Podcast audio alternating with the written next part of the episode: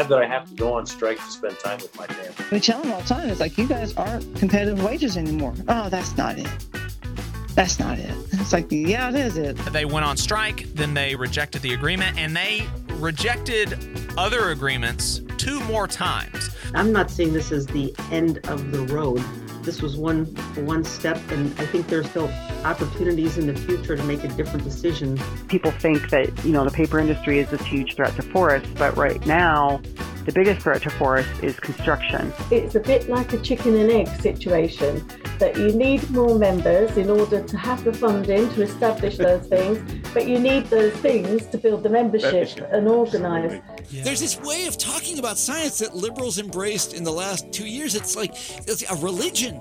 Yeah, it's no, that's not what it is. Science is a process of getting at the truth. We didn't even talk about mental health, man, because you know how it is back in the old days. You didn't talk about your problems. If you did, you were considered weak. Welcome to the Labor Radio Podcast Weekly, our roundup of highlights from some of the more than one hundred shows that make up the Labor Radio Podcast Network. You can check them all out at labor radio network dot org. This week, three strike reports. The first two are on the three-week-old Frito-Lay strike in Topeka, Kansas, which may well be over by the time you hear this. But the strike issues are so important, including forced overtime, that's so bad the workers call them suicide shifts. On the B C T G M Voices, we'll hear from the picket line at Frito-Lay with Local two eighteen Chief Steward Paul Clem in Topeka. Then the Working People podcast talks with Sherry Renfro, who's worked at the Frito-Lay plant in Topeka for nine years. On the Valley Labor Report, why did the U A W go on strike at Volvo in Dublin, Virginia? From the Rick Smith Show, Jamie Martin discusses a scheme to limit access to college in Pennsylvania. And on Solidarity Works, Steelworkers Vice President Leanne Foster discusses safety and sustainability in the paper and forestry industries. The U K-based Union Dues podcast features an in-depth discussion with Zita Holborn, co-founder of Black Activists Rising Against the Cuts and co-chair of the Artists Union of England. On the Heartland Labor Forum, Thomas Frank talks about populism and science, and we wrap up this week with an interview on the seventh Street Chronicles podcast that's really going to open up your eyes and hearts as Charlotte firefighters go deep on trauma and mental health. I'm Chris Garlock for the Labor Radio Podcast Weekly. Remember, you can find all of today's shows along with more than one hundred twenty-five just like them at labor radio network dot org. Before we get started, if you enjoy the weekly, please take a second to show some radio podcast solidarity by liking the show and giving us a quick review. Nothing fancy or too detailed necessary, just a few lines would be great. It really helps folks to find us and spread the word. Here's the show.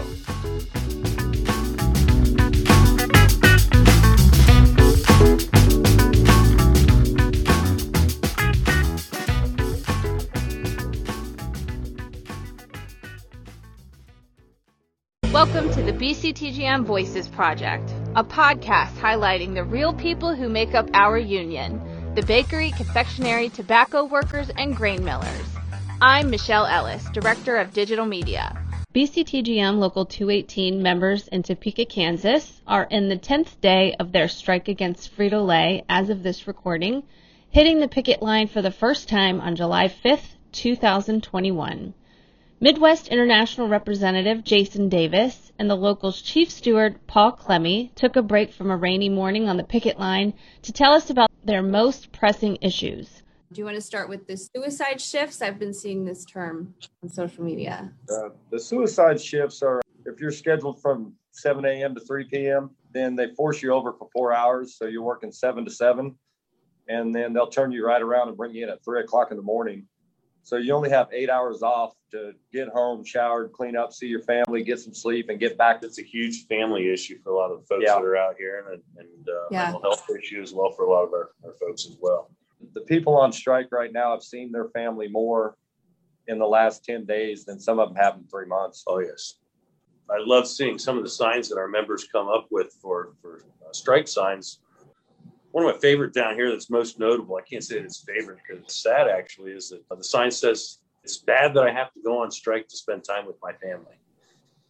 Or there's another one out here that says, "It's sad that I had to go on strike to get a holiday off." That's a lot of what, what goes into the, these folks' decision as to why they're out here on the line. With a lot of these members of Local two eighteen, and some of the same stories that I continue to hear over and over is Frito-Lay was a great employer ten, fifteen, twenty years ago. I've been there nine years, and I've watched it go downhill in that nine years. It's to where at this point, we're drawing not as qualified candidates. So I think that compounds some of the staffing issues that yes. we face here uh, and a lot of issues that could be fixed through collective bargaining and through the collective bargaining process. Would you say that is what is leading to some of the health and safety concerns that you have in the warehouse there? We got a couple of good examples with that one. They were supposed to be a qualified forklift team, and they came in and none of them knew how to operate our style of forklift. So they had to go through a, a training. And our normal training process is at least five days side by side with a trainer and then shadowed by that trainer after that for a certain amount of time. They decided they was going to send these people through two days of training and then let them loose. And I know one one of the employees had an incident where she fell off the forklift and the forklift ran over her leg and parked on it. And these forklifts are about ten thousand pounds. Wow. So it, needless to say, it did a lot of damage to her leg. We had a, another forklift driver hit a pedestrian walking through the warehouse, bruised him up pretty bad. Thankfully, that was all that happened to him. But that all came from uh, their idea of bringing untrained professionals in here and doing our job that we've been doing for years. A quick fix for a bad situation. Briefly, when we first got on here, you were talking about the morale down there. The morale on the line is pretty high. They're pretty excited about what's going on. They're hoping to get something out of this. It's not a party by any means. And out in this rain, we have members of Local two eighteen still standing at the side of the road, waving their signs, asking for community support, warding off scabs going across the line, doing just, just a fantastic job. The dedication just... You know, it humbles you. It humbles you yeah. to be a part of this. It's never a goal of ours, I think, to come to and get to a strike during negotiations. You know, our goal is to provide the best contracts that we can for our members, but it is a tool sometimes that is necessary. But the membership here, it's, it has been very strong. Sport on the line, the morale on the line is staying high. The community support here has been phenomenal. Yesterday, the president of the local actually uh, helped coordinate and put together a day for affiliate uh, unions and, and affiliates of the A F L to come in um, and help booster up support. I'm going to leave a lot of the local numbers off because I'm trying not to forget anybody, but inevitably I may miss somebody, and if I do, I apologize. Uh, but we had U A W, we had the Steelworkers out, United Steelworkers. We had the I B E W come out. The Laborers Union was out yesterday. The Kansas Building Trades was out. Iron workers, uh, sheet metal workers, plumbers and pipe fitters. The Teamsters have been huge uh, for morale through this whole thing. The the union solidarity here in Topeka has been it's, outstanding. It's been great. Is there anything you can tell us regarding your expectations or how you guys feel going back to the table? We're just going to stay strong on the line and hope they come back with an offer. That's the goal, is to get everybody back to work with a fair, reasonable contract. PepsiCo's a large company. This is a huge company we're talking about. In fact, it was either yesterday or the day before uh, they put out their earnings for this quarter. Blew away expectations so much to the fact that they're raising their earnings expectation for the entire. So this isn't. This is something that Pepsi, PepsiCo and Frito-Lay can fix. And they can fix yeah. this ten times over and still make a huge profit. So it's yeah. our expectations that, yeah, that we come back to the table, we figure out something that's going to be fair. For more on the activities of the B C T G M, go to b c t g m dot org. All right. Welcome, everyone, to another episode of Working People, a podcast about the lives, jobs, dreams, and struggles of the working class today. My name is Maximilian Alvarez, and we've got an important episode for y'all today. As you all may have heard by now, hundreds of workers at the Frito-Lay manufacturing and distribution plant in Topeka, Kansas, have been on strike since July fifth. Workers at Frito-Lay have endured years of disrespect and most classifications of workers at the plant have seen their wages stagnate and, and fall behind other employers. The incredibly high turnover at Frito-Lay has meant that the folks who have stayed on have been forced to work longer hours to cover the difference, with some pulling twelve-hour shifts seven days a week for weeks on end. I want to thank Dan for connecting us with Sherry Renfro, who's worked at the Frito-Lay plant in Topeka for nine years and is currently on strike with her coworkers. My name is Sherry Renfro. I am an employee at the Frito-Lay plant in Topeka, Kansas, and we are now on strike. Yeah, we, we just can't keep people at all. And we're not, not the, you know, everybody says it's from COVID, and I, I disagree, because we had three hundred fifty people or more come into Frito-Lay and leave this past year. So we were getting them in. They're just not staying. And you have to wonder, I would wonder, if it was my business, why are three hundred fifty people walking in this plant and turn around and walking back out? What is going on? What do they not like about it? That's a lot of training. That's interviews. That's drug testing. Background checks are paying for. And I don't understand. And training. And then just have them turn around and say, you know what? And we didn't sign up for this. And that's why they're, they're leaving. And we tell them all the time, it's like, you guys aren't competitive wages anymore. Oh, that's not it. That's not it. It's like, yeah, it is it. And they will not, they don't want to compromise. They don't want to do fair bargaining.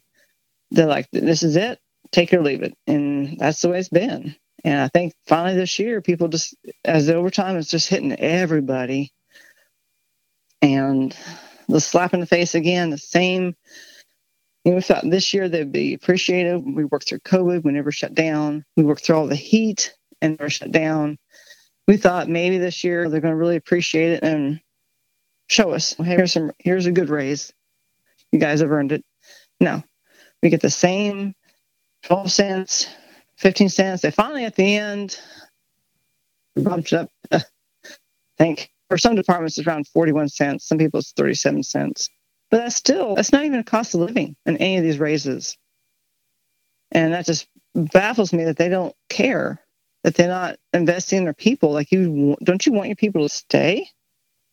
Don't you want your people to say, recommend this place to someone else? And I guess they don't. I guess they don't care. I guess we're, I think we're a dime a dozen, and they're looking to save every dime they can. That's a really important point that I guess I just don't want to be lost for listeners, is it's not just that they need to go find workers. Like, they've found them.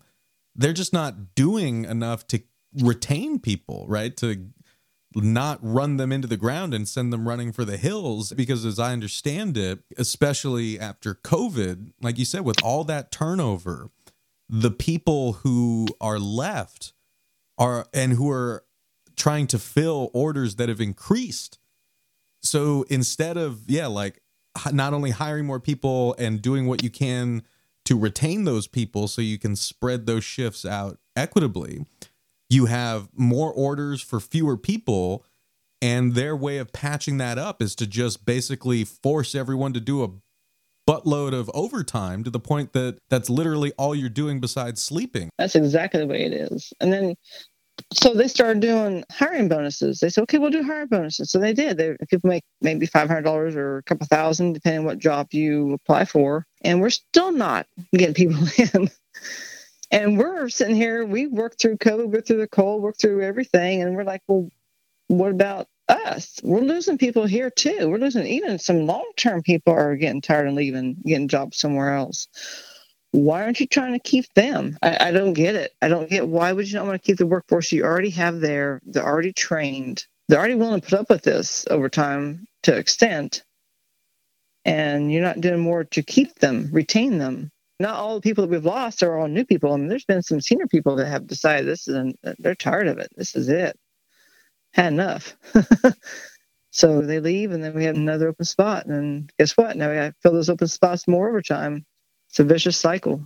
You're listening to the Valley Labor Report with David Story and Jacob Morrison. Volvo trucks has a manufacturing plant in Dublin, Virginia. They manufacture actually all of the Volvo trucks that are sold in North America, which is very cool. That is based, as the kids say. And U A W Local twenty sixty-nine represents twenty-nine hundred workers at this facility. Uh, there are about thirty-three hundred workers total there, and U A W Local twenty sixty-nine represents two thousand nine hundred of them. As regular listeners of the show will know, all of the nearly three thousand U A W members have been on and off strike, mostly on, but some off strike since April the seventeenth, not long after the U M W A strike here in Alabama began. It finished last week with an extremely close ratification vote under some, let's say for the moment, we'll get into it more later, but less than good conditions, we'll say. So let's back up just a bit and explain why were they on strike. The first reason was that healthcare costs ra- were, were risen considerably from the previous contract to two thousand dollars a year with a four thousand dollars deductible, which is much higher than they were paying before, and that's no good. That's no good, folks. There were some other reasons, though, that they were on strike, which included the work, which, and this, for folks in unions, you know what this language means, the two tiers. Under the current contract, under the previous contract is what that means, workers are divided into two tiers.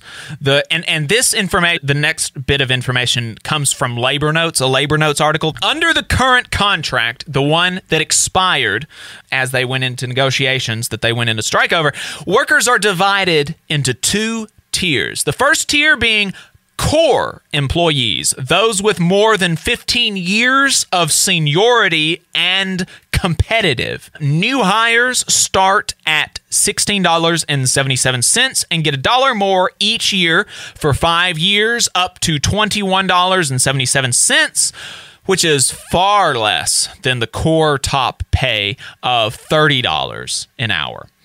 Under the rejected agreement, which uh, under the first rejected agreement, which was actually rejected by a percent of ninety percent to ten percent for it, ninety percent against it, ten percent for it. Under the reject that rejected agreement, there are raises, but tiers are there to stay. The division of the workers into multiple groups were there to stay in the in in that agreement. That is very not good. And but the, there are some raises, and the new hires in one assembler classification, for example, would get up to twenty-seven dollars by twenty twenty-six instead of twenty-one dollars and seventy-seven cents, which does seem like that accounts for inflation and a little bit more, but still the people who are in the better tier are going to be getting significantly more, which is, you don't want that because that creates a division in the workplace. And for what reason? For the boss.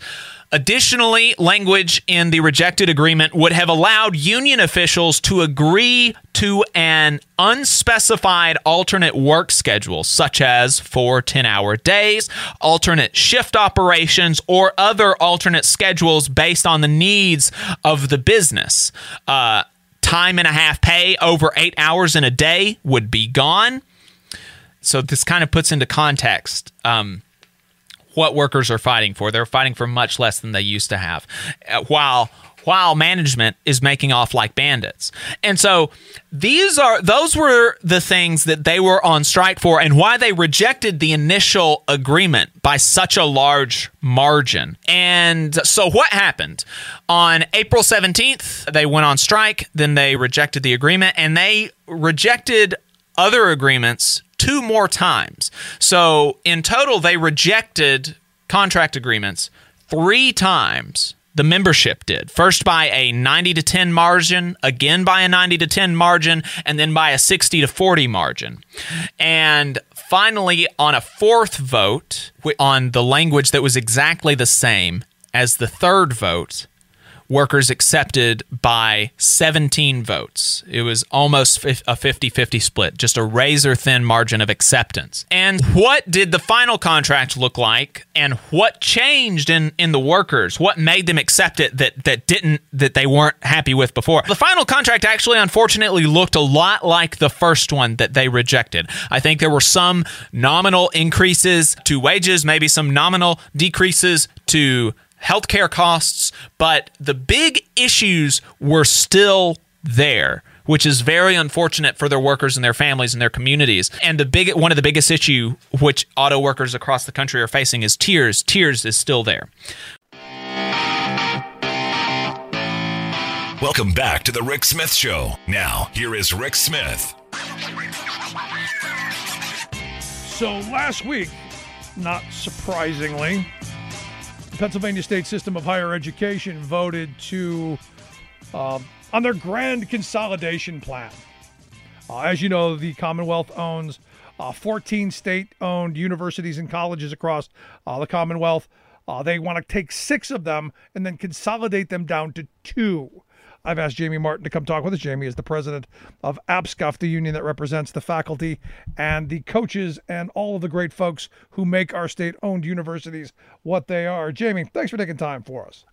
Uh, thank you so much, Rick. It's always always a pleasure to be with you. So as I understand it, and help me walk through some of this, I know up in the north, they're going to take Bloomsburg, Lockhaven, and Mansfield and and do something with those three, combine them in somehow and create something new. But I guess the argument was they're going to keep the campuses. I, I, I, walk me through how that works. They, they plan this to work, or don't they even know? I, you know, Rick, I don't know. There are so many details Uh, that we don't yet know. There are so many big questions that have not yet been answered. So it was a bit disappointing that the Board of Governors voted uh, to move this forward without some of those details and answers. So, for example, we have questions remaining about the N C double A and how they're going to rule about allowing uh, athletic teams on all six. Um, you know, you're talking about what's this going to look like? We're not sure. We don't know how many online courses students would have to take to complete their degrees. We're still not sure what the organizational structure will look like, so we don't know what departments or what disciplines will exist on which campuses. Uh, you know, we always say the devil's in the details, uh, but that surely is going to be the case uh, in these two consolidations. Look, I, I think they're the jewel of the of an education system. I think Pennsylvania is situated to be able to educate kids and keep them here uh, if we could make tuition more affordable. And for me, that comes back to the state actually coming back and picking up uh, the tuition like they used to in the past uh, to make those universities more affordable uh, for kids to be able to go to. Look, if you can't afford to go, it doesn't matter. It doesn't matter what you do, how you move the pieces around on the board. Nobody's going to be able to afford to come. Exactly. And and that, that really is the fundamental problem. So we're talking about, you know, we spent a lot of time over this past year talking about consolidation when what we should have been doing is adv- advocating for appropriate funding for our universities. You know, to, to be somewhere in the forty-seventh, forty-eighth uh, rank in funding for public higher ed, that, that's the problem. I mean, that's the key issue.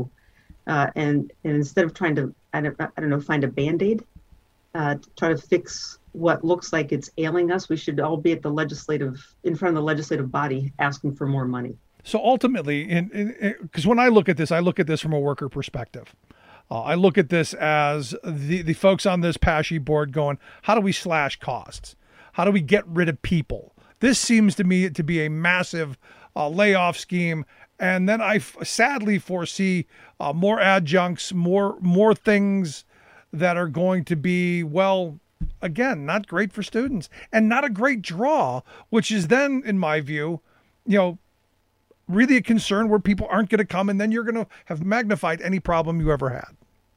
Right. Now, we're hoping that some of the money that uh, the governor has helped, along with the General Assembly, this one-time funding of two hundred million dollars, part of it will be used to help preserve jobs.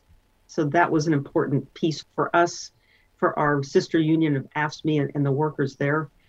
But certainly when you start to cut the faculty lines, you cut uh, staff, it has a major impact on the quality of education and their experience that they'll have at that university. So it doesn't make sense to me that you'd be consolidating at the same time you're thinking about cutting.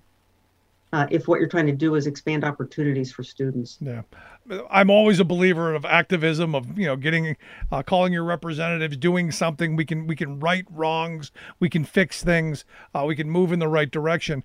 Any chance of this going back to, to, you know, some bit of sanity, or is this, this, this ship sailed? I really am hopeful that, that during the discussion of the Board of Governors, they talked about this being an iterative process, that we will, you know, have benchmarks, we have to hit metrics, we'll have to look at, we'll have to see how things are going, we'll get answers to questions. And so that's why I, I, I'm not seeing this as the end of the road. This was one one step, and I think there's still opportunities in the future to make a different decision if if the board actually would, you know, get information that says they need to correct course, that they will do that. Jamie, I appreciate your time. Keep up the great work. Yes, thank you so much, Rick. Uh, good stuff. Jamie Martin, president of A P S C U F. Uh, make sure you check out their website, A P S C U F dot org. Love to hear your thoughts. A good idea? Consolidate down from six to two. Uh, you can email me, Rick at the Rick Smith Show dot com. Quick break, right back after this. Stick around. Remembering that united we bargain, divided we beg. Rick Smith. I'm Chelsea Engel, proud member of the United Steelworkers, and welcome to Solidarity Works. So I'm here with Leanne Foster, Vice President for the United Steelworkers, who also heads our union's paper sector. Like many other industries, sustainability is coming up a lot more in conversation. It can be kind of easy to assume that this industry is not particularly environmentally friendly. Is this assumption wrong? Yeah, I love that question because it gives me an opportunity to introduce this super green industry to people, and I do it whenever I can. So if you think about making paper, it takes three things. It takes fiber, it takes heat, and it takes water. And in each one of those areas now, the industry has developed green processes, and those range from forest management, energy processes, and also water conservation. And that has created a market and an environmental pre- preference for our products. And what are some of those green processes you mentioned, especially when you talk about forest management? So you got to think about you got to think about forests as a living, breathing entity. And if you don't do any cutting at all, it's not good for the forest. A lot of people think that it is, but it's actually not. It stifles growth. That stifles carbon capture. And a lot of people think that the industry just goes in and clear cuts, and then it's just up to nature to make sure that something happens, but that's not the case at all. So the industry plants two trees for every one that they cut, and the demand for paper products ensures that forests supply wood. Like I said before, it makes sure that, that the forest also is able to sequester as much carbon as possible. And then there's actually entities that have sprung up, so like the Sustainable Forestry Initiative or the Forest Steward- Stewardship Council, and almost every single company uh, in the industry abides by those standards that they have set up. And these are independent outside oversight groups. So they have to go and cut in a certain way and develop their forests in a certain way in order to have that certification. And it's interesting. Sometimes if you like pick up some envelopes or go get some copy paper, you'll see on it complies with S F I standards. And so they're all held to that standard, and everyone wants that standard and wants to be able to put that on their product because that attracts the customer. It's interesting because people think that, you know, the paper industry is this huge threat to forests, but right now the biggest threat to forests is construction. So as suburbs and cities expand, you have to cut down forest areas, and when you do, that's a permanent replacement. What the paper industry does is they temporarily use that product, but they replace it, and they also recycle and are part of a, a complete recycling chain, which also makes them very sustainable. As far as energy goes, it seems like it would take a lot of energy to operate a large paper mill and to convert logs into paper. How does that work, and how has that evolved as well? So most of the energy that we use for papermaking is derived from the papermaking process itself. In an integrated mill, for example, when you make a process called black liquor, And it's basically just a biomass waste. It comes out of the pulping process. And that liquor now is used to generate about two-thirds of the energy that every mill needs for production. And some companies are able to produce so much that they sell it back to the grid. So most of these companies consume nearly all of the black liquor that they produce. And so this is a very carbon-neutral form of renewal, renewable energy. And then the other piece that the energies or the industry's gotten really good at is the combined heat and power aspect. So we call it C H P. It's an energy efficient technology that generates electricity and captures the heat that otherwise would be wasted to provide thermal energy for the manufacturing process. And that accounts for almost all of the energy or the electricity generated in the industry. I think there's only like a percent and a half that's not. And so when you drive by these big paper mills and you see them, you're thinking they're using a lot of en- energy and that's not green, but they're actually using green energy to fuel what they're doing, also sometimes selling it back to the grid. I mean, I, I have to be complimentary to the industry on this. And I, I think it's a key thing that we have to keep in mind is that it's actually created jobs for the industry. This push to go green has caused the industry to adapt, but it's also created jobs. Make sure to visit U S W dot org. to learn more about the paper and pulp sector. Until next time. Welcome to the Union Jews Podcast.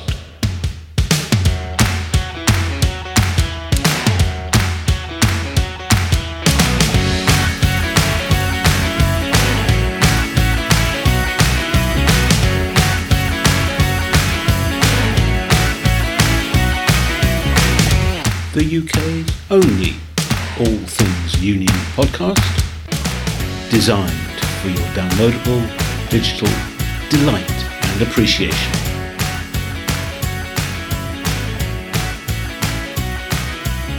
And now it's my pleasure to introduce our featured guest for this episode. Zita Holborn actually needs no introduction to just about everyone who's listening to this podcast, and a phenomenal record of contribution and achievement over twenty years or, or so. Uh, Vice President at P C S, co-founder of Barrack, author, vocalist, civil rights activist. I was delighted to, to welcome her on, on, onto the show, and particularly to talk about her role as co-chair of the Artists Union for England, not an organisation that is desperately high profile, generally speaking, although very well known in the art world, and not an area that receives enough attention, which, as we shall find out, is not a fair reflection on the work that is done by the A U E. Uh, Zita Holborn, you're very welcome to the Union Jews podcast. Thank you for, for joining us. Thank you very much for inviting me. Much well, appreciated. Well, it's it's a it's a pleasure, and we're here to talk about your work with the Artists Union of England, for whom you are one of the joint national chairs, I understand. That's correct. Yes. Um, so, so why do you think now there's an appetite for trade unionism amongst artists where there doesn't seem to have been one before? What's changed? I think there probably always has been, but the way artists work, because most of them are self-employed and running their own practices, it may not have even occurred to them that, you know, they, they could join a union or they could form a trade union. So I think the artists have been aware for a long time of the kind of exploitation and bad treatment that they receive at times from employers or through the contracts that they they gain. But I think in terms of the artists that decided to set up A U E and establish A U E in the first place, we're talking about a period where we were in a decade of austerity, which was having disproportionate impacts on people working in the arts and the culture sector. We've now been hit by the, the pandemic, which has made things even harder. And our sector is one of the sectors that's hardest hit. So I think it's probably more about people not knowing where to go or, or what to do. And I think our artists have always organised themselves in other ways, even before we had a, a union. And there was, of course, an artists' union in Scotland before ours yes. was established. Yeah. And it's, A U is, as you were saying, is a young union established in two thousand fourteen, I, I think. How has it developed since then? Membership has grown steadily year on year, but I think the whole notion of, of a head office or getting a stable executive committee, that's quite challenging when you're starting out and, and the numbers, the membership numbers aren't that great. It is really challenging. And it's been interesting for me personally, because Of course, I'm involved in a union that is established and yes. was established yeah. many decades before my involvement in it. So going from that, we, I took for granted that we had all these staff and a headquarters and regional offices and all sorts of resources, to having absolutely nothing and effectively completely dependent on running on people power, because we don't have a yeah. premises, we don't have any paid staff and that sort of thing. So we have to do everything ourselves. So it is a challenge. Sometimes it's a bit like a chicken and egg situation, that you need more members in order to have the funding to establish those things, but you need those things to build the membership, membership. and organise. So it is a challenge and it is a struggle. And whilst we were established in twenty fourteen, officially, you know, declared a union, it takes a, a few years just to get off the ground and to start to build some structures. And we affiliated to the General Federation of Trade Unions. We affiliated to the T U C, the process you have to go through, trying to build some structures, trying to get people engaged and wanting to be involved, as you said, on our, our National Executive Committee. And because of the nature of artists' work, we do have a turnover on our um, National Executive Committee, because people may get projects and work and they need to focus on that because they need to earn a living, yeah. because it's precarious as it is. And so they may have to step down for a while but to focus on the work that they've got um, coming in. And they're trying to balance running their practices. And most of us, we have, we obviously have art practices because we would be eligible to be members yeah. in the first place. But we may also have a day job on top of that.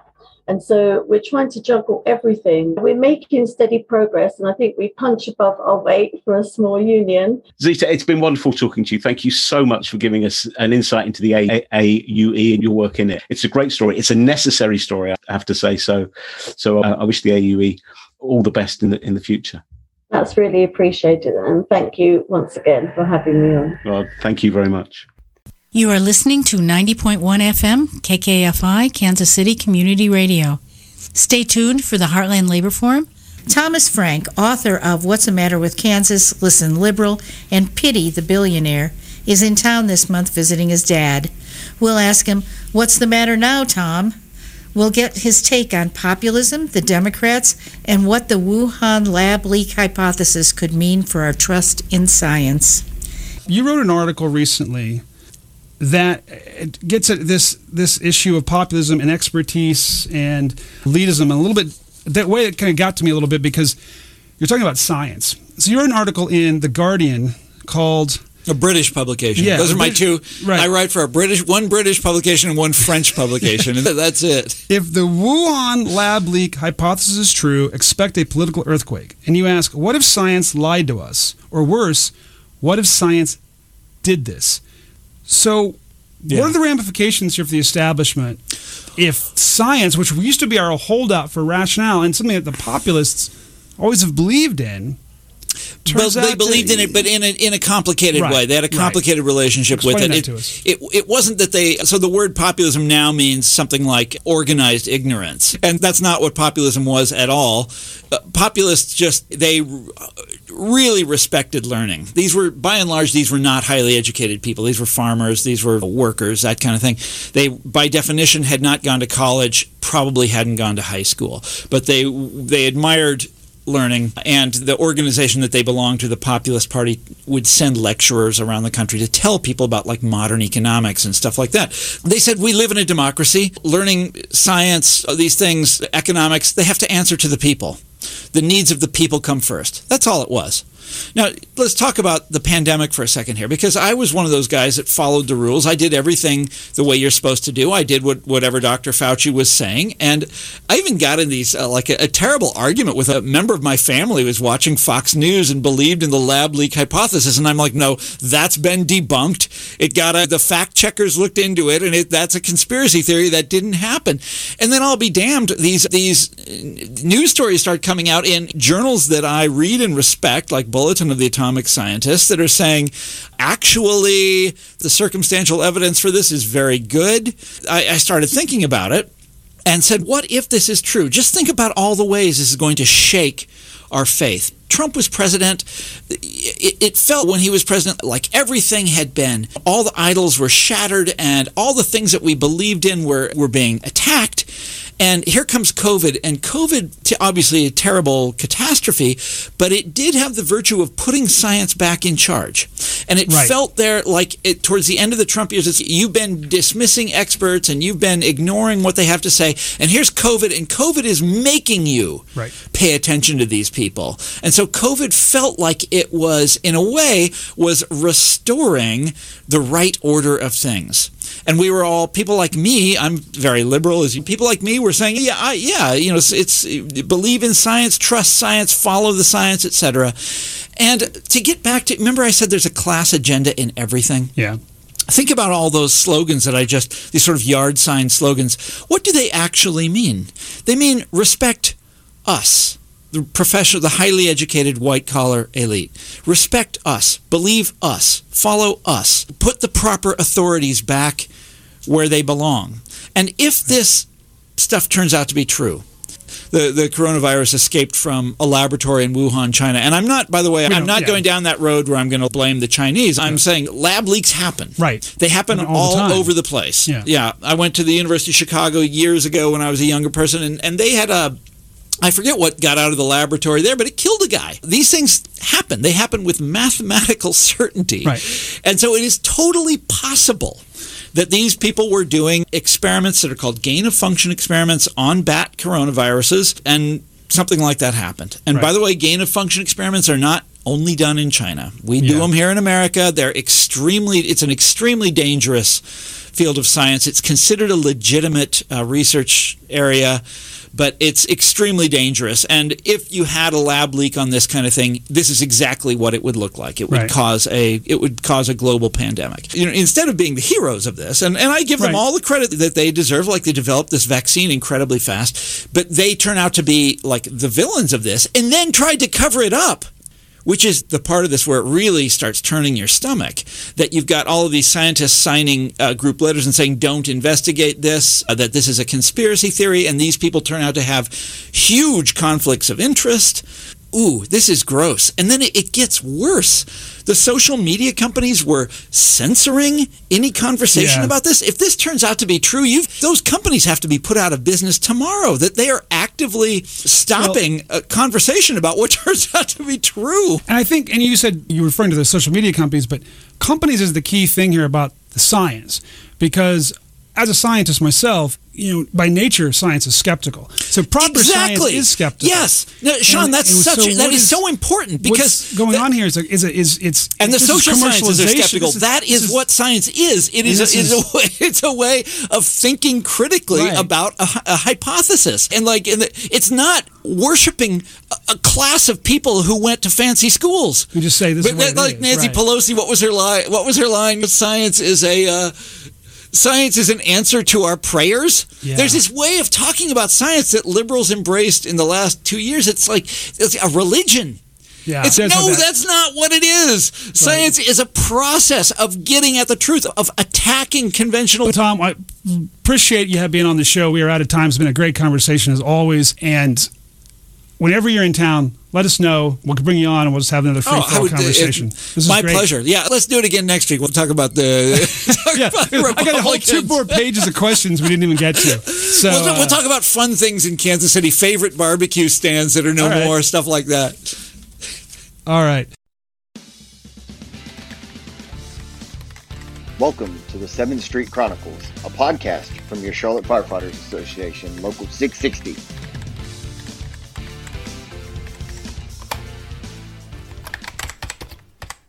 All right, and welcome to this episode of the seventh Street Chronicles. I'm your host today, Tom Brewer. Along with that, we have two special guests. We have Local six sixty's own Mike Guerin, along with Travis Halsey. So our guest today, former Marine, former Charleston firefighter. He was uh, a police officer. He's an author. He's a comedian. He's a motivational speaker. He's been a keynote speaker. In my book, Create Your Own Light, I wrote this book, and it, it's about overcoming stuff that we encounter. Like I was, when I was in the fire department, I was injured in the sofa superstore that killed our nine guys. And up until that point, I had experienced a, a ton of trauma throughout my life. And that was kind of my tipping point. And what I do is I talk about in that book is what happened to me afterward. It's, it was my downward spiral that sent me out of control. That happens to a lot of unfortunate brothers and sisters in our profession. I was on the body recovery team that night, and all of those guys I knew very personally. And one of them, Lewis Mulkey, was my best friend on the job. And I think fifteen or twenty of us were on the body recovery teams, and we all had to go in there that night and find them. When I wrote that book, I wanted to uh, learn a lot more about myself, because we didn't have help back then. We didn't have mental health awareness. Nobody, we didn't even talk about mental health, man, because you know how it is back in the old days. You didn't talk about your problems.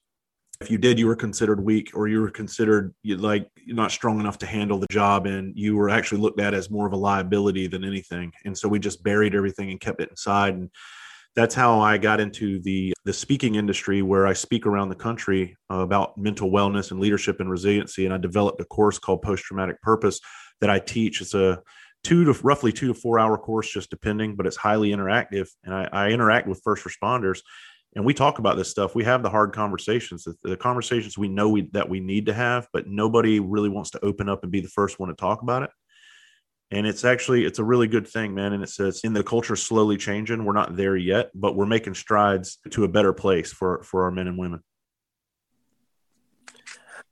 And I knew I was having problems from all of the things that I experienced. It wasn't just my seeing my nine friends dead and burnt beyond recognition. It was a lot of other, it was a lot of other things that, that went into play. And I, I was becoming violent at work.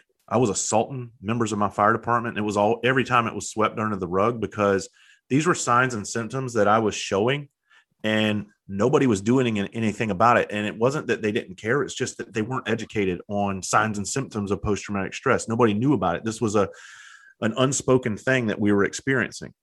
And I'm threatening to throw fire academy instructors out of a four or five story training tower. And nobody thought that there's anything wrong with that. Just, oh, that's just Travis being Travis.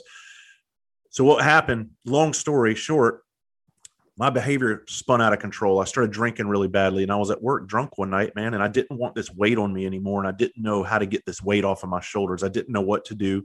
I was scared, and I just wanted, I just wanted it to stop and go away. So I decided to stick my pistol in my mouth after drinking all night, and I I was dry firing it into my mouth. It was a Glock. When you pull the trigger on a Glock, or every pistol, the trigger pull goes back so far before it sends the, uh, the firing pin forward. And I wanted to hear where exactly where that click was, so it wouldn't be, so I wouldn't have to guess. So I would know exactly when that bullet was coming. And then I loaded the weapon, I racked it, and shoved it back in my mouth after dry firing a few times. And I got to that point that I felt was it, and I just stopped. And I don't know why. I wanted to die. But I, I often make a joke, like I didn't have the balls to do it. And I think what it was, man, I think I was meant to do more with my life, and whatever reason I stopped.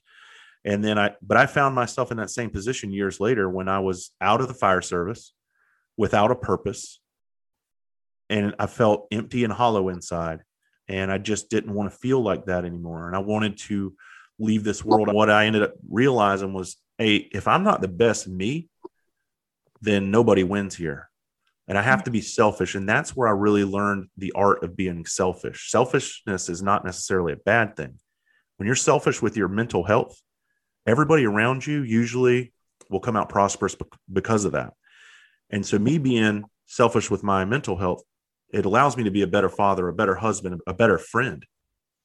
And that's what I've learned. All judgment aside, we're allowed to be a little bit fucked up. We're human beings. It's all right, man. There's nothing wrong with that. So anyone out there struggling, the only thing I want to add is you'll be surprised how relieved you feel once you actually do share your story.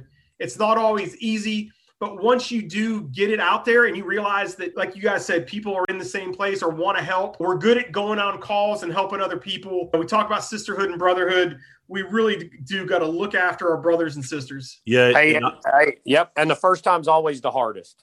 The first time's awesome. always the hardest. Thanks, Mike. Thanks, Travis. All right. Yeah. Hey, glad to do it. Thank you guys for having me. My pleasure, guys. Thank you. Hey, thanks for listening. We hope you tune in to the next episode. Make sure you subscribe to the podcast to stay updated on the next episode. Also, while you're at it, like us on Facebook, follow us on Twitter, and make sure you check out our website at w w w dot c f f a six sixty dot org. Stay strong, stay union. I'm Rick Smith, and this is Labor History in Two.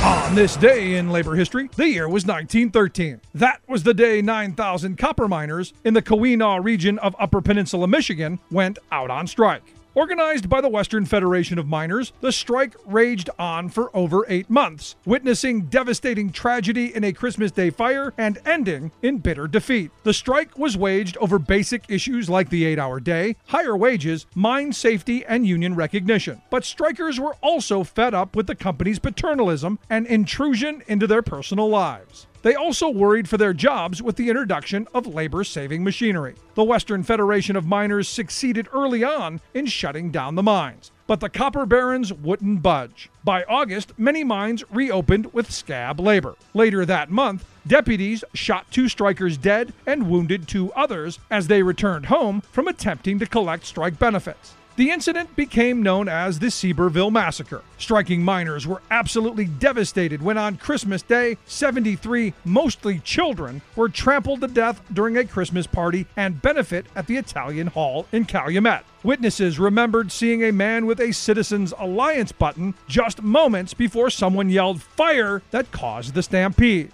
Soon after the Italian Hall disaster, Western Federation of Miners President Charles Moyer was shot by a Citizens Alliance mob, then loaded, bleeding, onto a train bound for Chicago. By April, the union was broke, the strike was broken, and the miners resolved to return to work. Bosses would only rehire strikers once they had turned in their union cards. The copper mines in the region would finally be organized some thirty years later in a campaign led by Mine Mill during the years nineteen thirty-nine to nineteen forty-three. Labor History in Two brought to you by the Illinois Labor History Society and The Rick Smith Show. For more information, go to labor history in two dot com.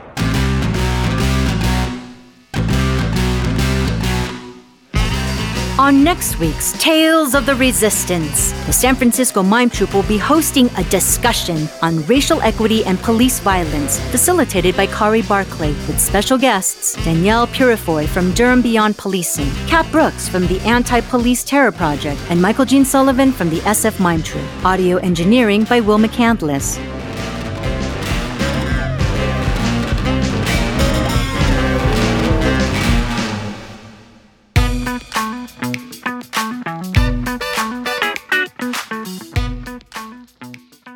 That's it for this edition of the Labor Radio Podcast Weekly, our roundup of highlights from just a few of the more than one hundred labor radio shows and podcasts that make up the Labor Radio Podcast Network.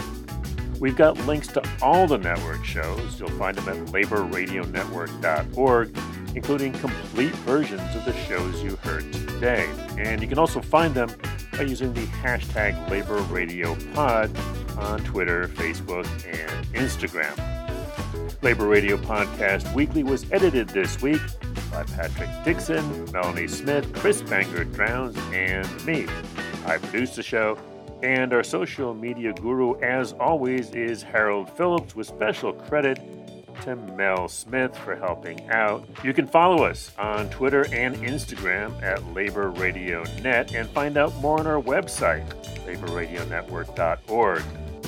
We really hope you enjoy this show, and we especially hope it inspires you to explore the shows in the Labor Radio Podcast Network. There are more than one hundred twenty-five now across the country and around the world. These are ordinary folks.